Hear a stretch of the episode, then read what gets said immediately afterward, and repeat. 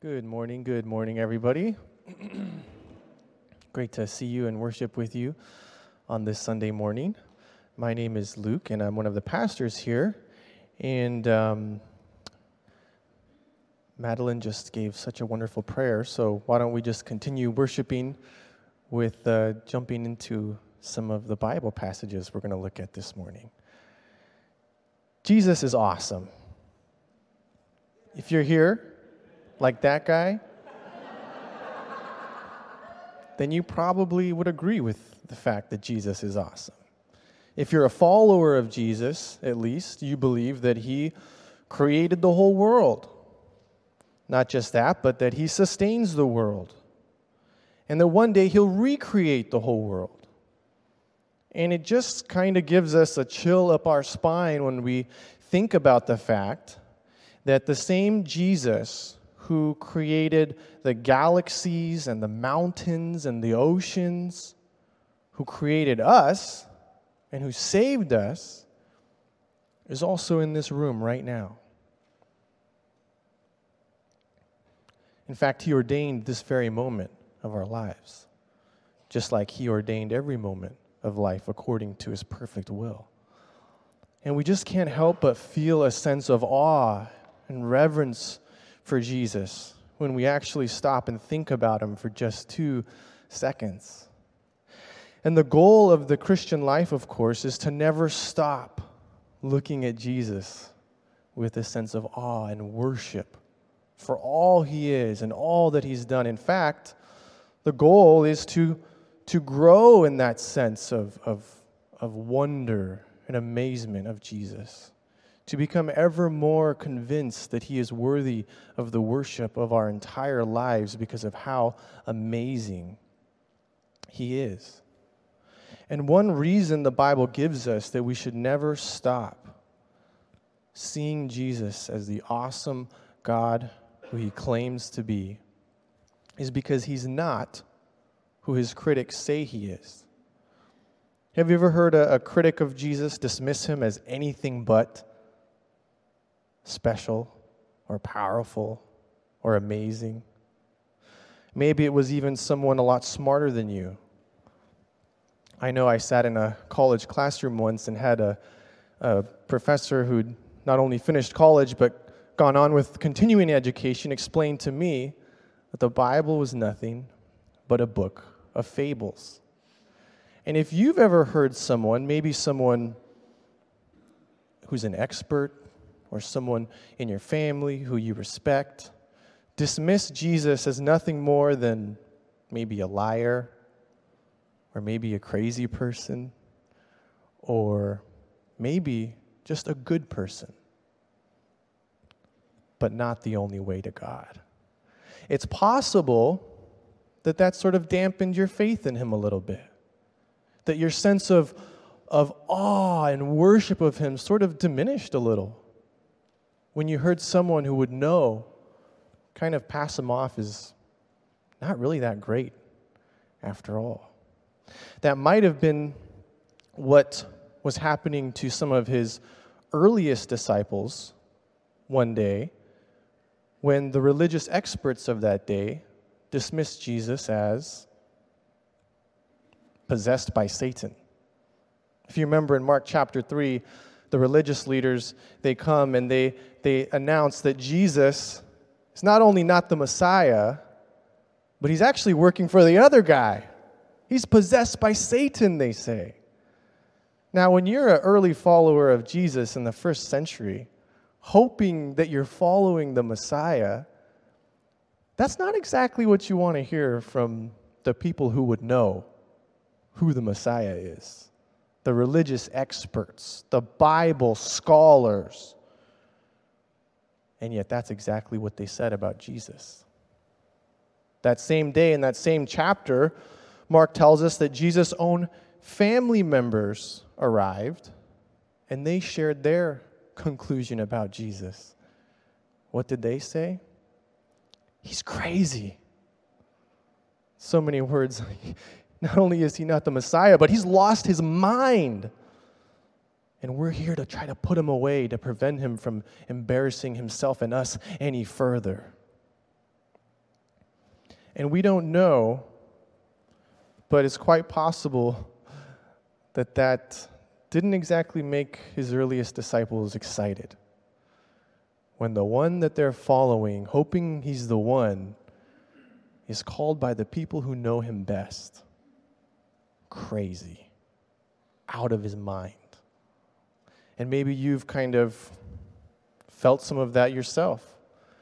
Maybe when you're watching your favorite uh, political commentator suddenly get asked a question about Christianity and, and he dismisses Jesus as nothing more than a first century revolutionary who was crucified for his trouble.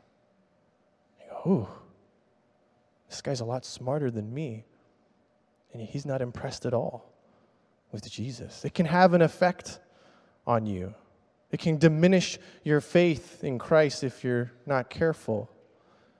And that may have been what was happening to some of his earliest disciples when on that same day he stepped into a boat with them and set off across the Sea of Galilee. We're going to start in Mark chapter 4 this morning. Mark chapter 4. And we'll start reading in verse 35 of Mark chapter 4. And as we start reading here, see if you can catch how we should continue to worship Jesus because he's not who his critics say he is. Starting in verse 35, it says this It says, That day, when evening came, he said to his disciples, Let us go over to the other side. Leaving the crowd behind, they took him along, just as he was, in the boat. There were also other boats with him. A furious squall came up, and the waves broke over the boat so that it was nearly swamped. Jesus was in the stern, sleeping on a cushion. The disciples woke him and said to him, Teacher, don't you care if we drown? So we'll stop right there for a moment. They set off across the Sea of Galilee, and a, a storm starts up. And it's a terrible one because water, waves are crashing over the side of the boat and filling it with water to the point it says it's almost swamped. And the disciples are afraid that they're going to drown, which means it's really bad because some of them are fishermen. They're experts on the water. So if they're afraid, it's time to be afraid. And yet, Jesus isn't making a very good case for himself. On the same day, it says that he's been called possessed by Satan and a lunatic. He's sleeping in the middle of a storm, a deadly one. And so they rebuke him. They say, Teacher, don't you care? We're about to drown. Let's see how Jesus responds. It says this in verse 39. He got up, rebuked the wind, and said to the waves, Quiet, be still. Then the wind died down, and it was completely calm. He said to his disciples, Why are you so afraid? Do you still have no faith? They were terrified and asked each other, Who is this? Even the wind and the waves obey him. So Jesus gets up and he rebukes the wind and the waves. He uses almost the same words he used to rebuke a demon out of a man in chapter 1. I mean, it's making it seem like this could be something of a spiritual attack that was happening. And then suddenly, just like that, the waves, the water is flat. The air is perfectly still. And these disciples who were just moments ago terrified of the wind and the waves, now they're terrified of Jesus. And they sit back and they say, Who is this? That even the wind and the waves obey him. But of course, it's a rhetorical question. Because the answer is obvious.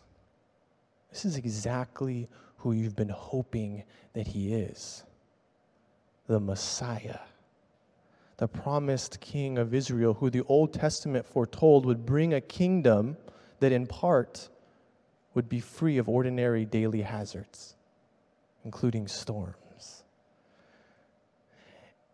And when you and I find ourselves in a similar situation, going through life cherishing Jesus as the awesome God that He is, and people start to tell us that He's not of course, we can investigate the claims of his skeptics. We don't want a blind faith. We want a faith that has stood the firing line of doubt. But let's not simply hear Jesus get dismissed as ordinary, unspectacular, nobody, and unwittingly let it start to diminish our awe and worship of him. Maybe when we hear Jesus dismissed, we can close our eyes and try to picture what it was like to be sitting there on that boat with his earliest disciples, with the water still dripping down our faces and our breath still heavy, as we look at Jesus with fear and awe and amazement because he is exactly who we hope that he is. And may we not only cultivate that sense of, of awe and reverence for Jesus because he's, he's not who his skeptics say he is, but may we cultivate that sense of awe and reverence our whole lives because we also remember that he's worth the inconvenience that he brings to our lives. Have you ever noticed how inconvenient Jesus can be? How, when he draws near to you in all of his life changing power and presence, that he can be really inconvenient at the same time. As wonderful as it is to see how powerful and amazing he is, maybe you sense Jesus drawing near to you as you, as you uh, feel that He's called you to serve the homeless. And so you do it. You show up on a weekend, and for a couple hours, you serve the homeless. And you see Jesus move. You see Him teaching you humility. You see Him moving as you pray for the homeless and feed them and learn from them and hear their stories and it's wonderful and it's amazing. And week after week goes by, and then someone on your team gets lice. And they tell you over the phone the story of how inconvenient it is, how their whole family got lice now, and how they're missing work, and how they have to tell people they have lice. And you suddenly realize that Jesus is amazing. But sometimes he's really inconvenient too. Maybe he calls you to host a Bible study in your home, and it's really wonderful. And you see people's lives being changed, and you see God working. And then your children start to complain about having people over in the middle of their busy week and the chores of cleaning. And suddenly you realize that Jesus is awesome, but he can be really inconvenient. Or maybe he calls you to give, and you start to give, and then your expenses go up. And you need that money a little more than you did just a few weeks ago. Jesus is powerful and amazing, but he can also be inconvenient. That's what some people learned when Jesus' boat made it to the other side of the sea. We're going to start reading again in verse 1 of chapter 5. And as we start reading here, listen to, listen to, to how the inconvenience of this powerful Jesus, awesome Jesus, shows up. It says this starting in verse 1. They went across the lake to the region of Gergeses. When Jesus got out of the boat, a man with an impure spirit came from the tombs to meet him. This man lived in the tombs, and no one could bind him anymore, not even with a chain. For he had often been chained hand and foot, but he tore the chains apart and broke the irons on his feet. No one was strong enough to subdue him. Night and day among the tombs, and in the hills he would cry out and cut himself with stones. When he jo- saw Jesus from a distance, he ran and fell on his knees in front of him. He shouted at the top of his voice, What do you want with me, Jesus, Son of the Most High God? In God's name, don't torture me. For Jesus had said to him, Come out of this man, you impure spirit. Then Jesus asked him, What is your name? My name is Legion, he replied, for we are many. And he begged Jesus again and again not to send him out of the area. A large herd of pigs were feeding on the nearby hillside. The demons begged Jesus, Send us among the pigs, allow us to go into them he gave them permission, and the impure spirits came out and went into the pigs. The herd, about 2,000 in number, rushed down the steep bank into the lake and were drowned. We'll stop right there for a second.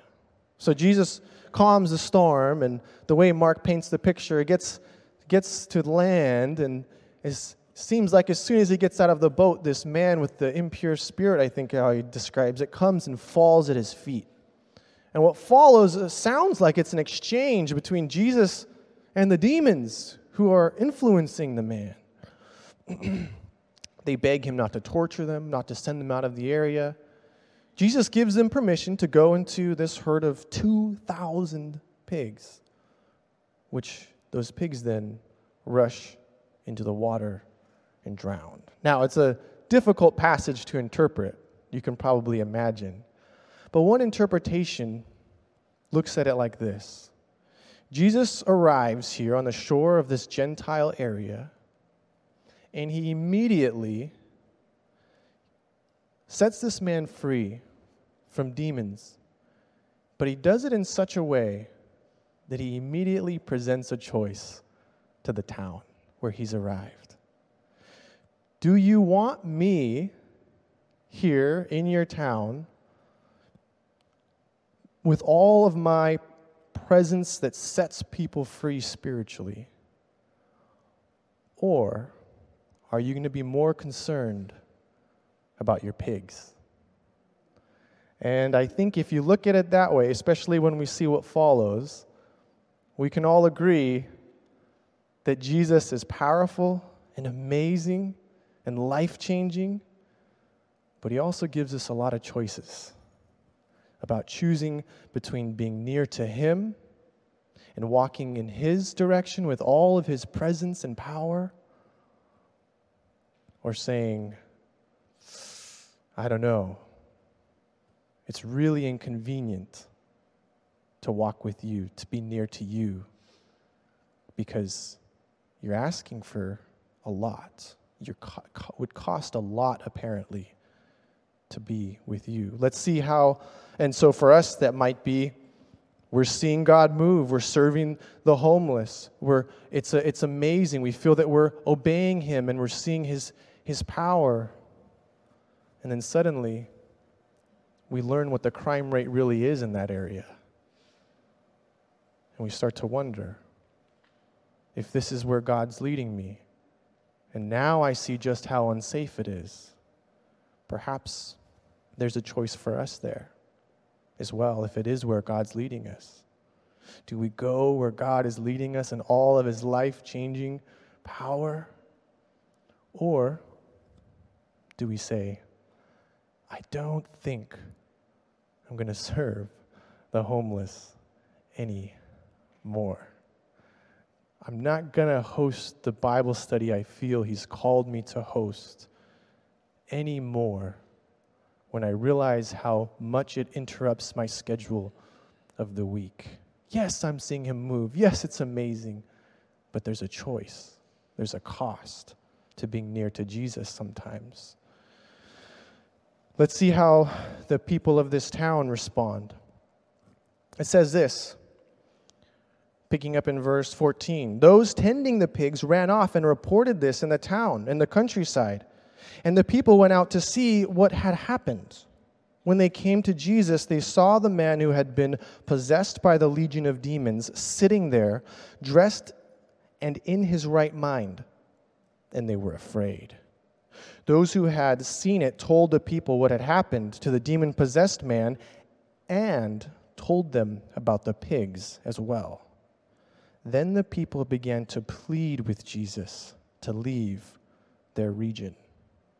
Now, I don't know what exactly the value of 2,000 pigs was in this day to this townspeople. But again, one interpretation is that they saw the man set free who had haunted them and, had, and had been a, a nuisance and impossible to bind, clothed and in his right mind. And they saw 2,000 of their pigs dead. And they begged Jesus to leave. Please leave. Get out. And sometimes when we do sometimes we do the same thing. Sometimes we see where Jesus is calling us, but we also see the sacrifice, the inconvenience. And we say, Jesus, please, get away. I'm not going back to Skid Row. Jesus, please, not in this area. I'm not hosting that Bible study next quarter. Or, Jesus, please, stop, stop. I need this money for what I want. I can't give it away. And then sometimes what happens is weeks or months or years go by, and we start to wonder why does it seem like it's been so long since I've walked in that powerful, life changing, awesome presence of God? And we don't even realize it's because we forgot that Jesus is worth the inconvenience he brings to our lives. To be near to him is worth any sacrifice. That is what we see in the man he set free, I think. He's, let's pick up reading and see the, the man's response who he'd set free from the demons. And this starts in verse 18. It says this as Jesus was getting into the boat, the man who had been demon possessed begged to go with him. Jesus did not let him, but said, Go home to your own people and tell them how much the Lord has done for you and how he has had mercy on you. So the man went away and began to tell in the Decapolis how much Jesus had done for him, and all the people were amazed. So the townspeople begged Jesus to leave, but the man who'd been set free begged to come with Jesus. And so Jesus gives him a choice as well. He says, Go and tell everyone what the Lord has done for you. And this man goes. This man does what Jesus asks, asks of him because certainly it seems that he feels the inconvenience is nothing compared to being near to Jesus in that sense, you might say, to obeying and walking in the will of Jesus. And so, may we also realize that to be near to Jesus, to, to walk in his life changing, powerful presence, is worth any sacrifice. It's worth any sacrifice, even when Jesus not only inconveniences us, but inconveniences us by taking his time. Have you ever noticed that sometimes you ask Jesus for help and he doesn't seem to be in any rush to deliver? Maybe you ask him for a job and you ask Him sincerely and with all your heart, and six months later you still don't have a job. Or you ask Him for a life partner. Or you ask Him, you ask Him for a place to live. And it's not that you don't search, it's not that you don't pray, it's not that you don't try, but six months, a year later, He hasn't given you what you asked for yet. And when that happens, you might even start to wonder or question his power, his awesomeness, his greatness. Because after all, here I am asking you for something that I need, and it doesn't seem to be coming. That question may have, may have been on the mind of a man named Jairus when Jesus' boat arrives at its next location, being kicked out from this Gentile area. Jesus gets back on the boat, and look where he arrives, this time starting in verse 21. It says this starting in verse 21. When Jesus had again crossed over by boat to the other side of the lake, a large crowd gathered around him while he was by the lake. Then one of the synagogue leaders, a man named Jairus, came, and when he saw Jesus, he fell at his feet. He pleaded earnestly with him, My little daughter is dying. Please come and put your hands on her so that she will be healed and live.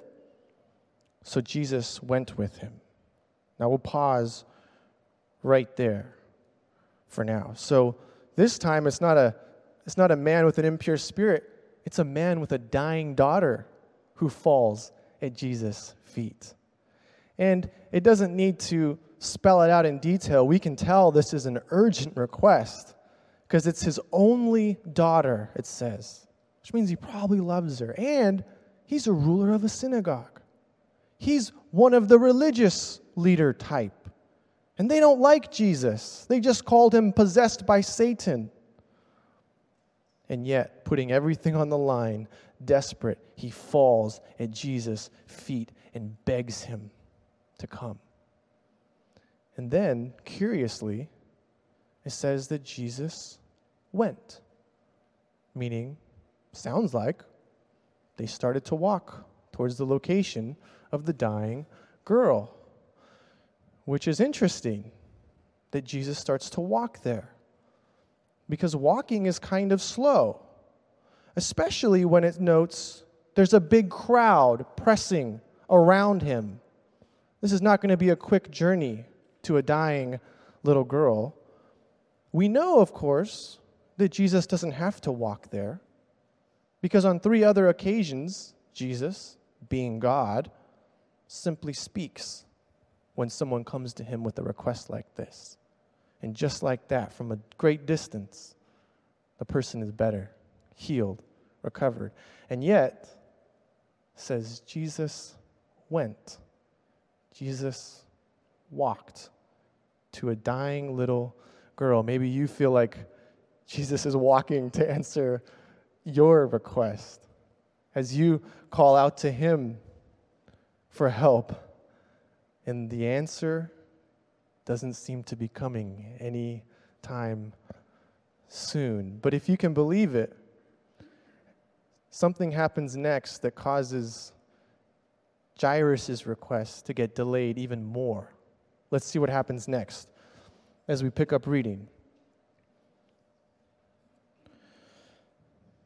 In uh, verse 24, or verse 25, it says, and a woman was there who had been subject to bleeding for 12 years. She had suffered a great deal under the care of many doctors and had spent all she had. Yet instead of getting better, she grew worse. When she heard about Jesus, she came up behind him in the crowd and touched his cloak, because she thought, if I can just touch his clothes, I'll be healed. Immediately, her bleeding stopped and she felt in her body that she was freed from her suffering. At once, Jesus realized that power had gone out from him. He turned around in the crowd and he asked, Who touched my clothes? You see the people crowding against you, his disciples answered, and yet you ask, Who touched me? But Jesus kept looking around to see who had done it. Then the woman, knowing what had happened to her, came out and fell at his feet trembling with fear, told him the whole truth. He said to her, Daughter, your faith has healed you. Go in peace and be freed from your suffering. So we'll pause right there for now. So Jesus is on his way to heal a dying only daughter, walking with a crowd pressing against him. And what does he decide to do? He decides to stop. He stops and he says, Who touched me? Nothing. So he's like, Okay, we'll just stay here then. Who touched me? And finally, this woman comes out, falls down, and tells him what happened. Now, we're happy for her, of course. But as she tells her story and they all stop there standing, we can't help but wonder what Jairus is thinking. Especially when he learns that this woman's been bleeding for years. Meaning she could probably bleed for a few more days and still be okay. There's something in the medical community called triage, and I'm no expert. But it means that when there's a little girl dying, you rush to help the little girl who's dying. And then, if you have time later, you come back and you take care of the people who are having inconveniences and embarrassments. But Jesus stops, heals this woman. And then, whatever's going through Jairus' mind, I would imagine, can we please keep going? Let's see what happens next. It says in verse 35 While Jesus was still speaking, that is, to the woman who was bleeding, some people came from the house of Jairus, the synagogue leader. Your daughter is dead, they said. Why bother the teacher anymore. The window of opportunity is closed. Jairus stood by and watched Jesus answer the prayer of someone that wasn't as important as his, as pressing. It wasn't as pressing as his. And now it's too late. Maybe you've been crying out to God for a job because you want to provide a place for your family to live and food for them to eat. And while you bring your prayer requests to your life group, months go by and you watch other people in your group who are also praying for jobs find them. But they don't have kids, they don't have a wife.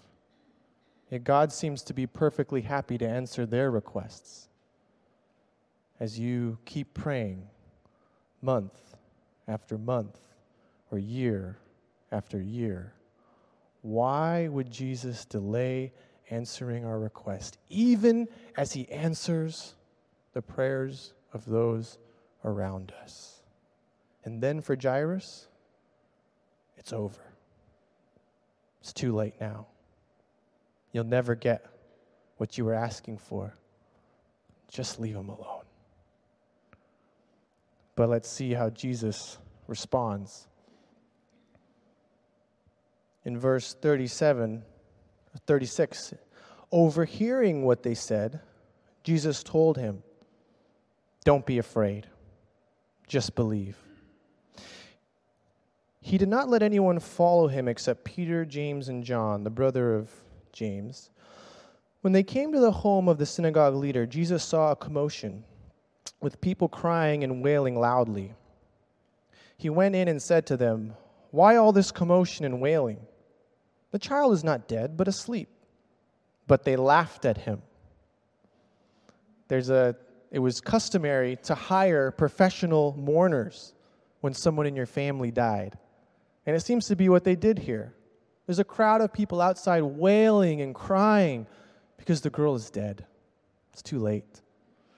And so when Jesus says she's not dead, they laugh at him, partly because they didn't know her, but also because they're professionals. They see a lot of dead bodies. And if there's one thing they know, it's when someone's dead. And so they laugh. The tension of the story couldn't get any more extreme now. Let's see what happens next. It says, after he put them all out, he took the child's father and mother and disciples who were with him and went in where the child was. He took her by the hand and said to her, Talitha koum, which means, Little girl, I say to you, get up. Immediately the girl stood up and began to walk around. She was 12 years old. At this, they were completely astonished. They gave strict orders. He gave strict orders not to let anyone know about this, and he told them to give her something to eat. So Jesus walks in where the little girl is certainly dead, and he tells her to get up. And you could just imagine the little girl laying there when suddenly color just starts to swirl back into her skin. And her eyes just flutter and she takes a breath. And it says, they're astonished. They're amazed at what Jesus just did. Why does Jesus delay answering our prayers? He delays us to amaze us. It's not because he isn't powerful. It's not because he isn't awesome. But it's because he knows how to give good gifts to his children. And the day will come where every one of us will eventually say, God, I'm so glad you didn't give me what I wanted on my timeline because the way you told the story was for my highest good and for your ultimate glory. And so, even when Jesus seems to be taking his sweet time answering our requests, we don't lose our sense of awe and wonder and worship of him.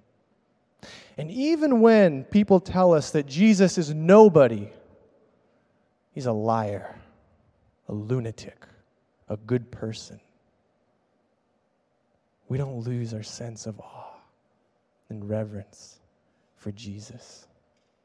And even when we start to get close enough to Him that He starts to change our life, and then He makes it inconvenient,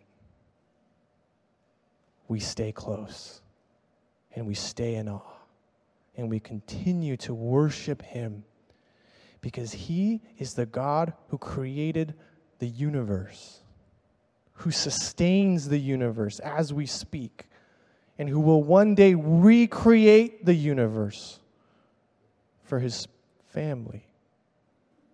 He's the one who made the ocean and the stars and the animals.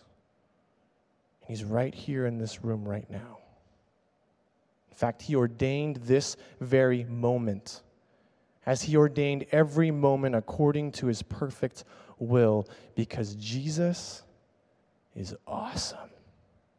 Let's pray.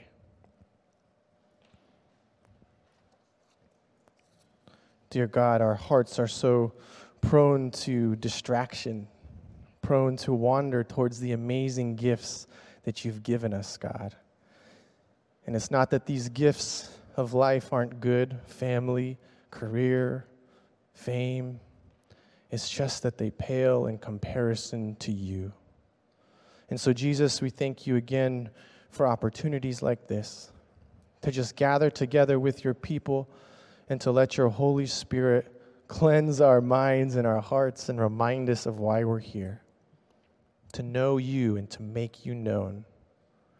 Because, Lord, that is our greatest pleasure our greatest joy and your greatest glory. We pray that as we stand now to worship you, that you would be glorified through this song. We pray this in Jesus' name. Amen.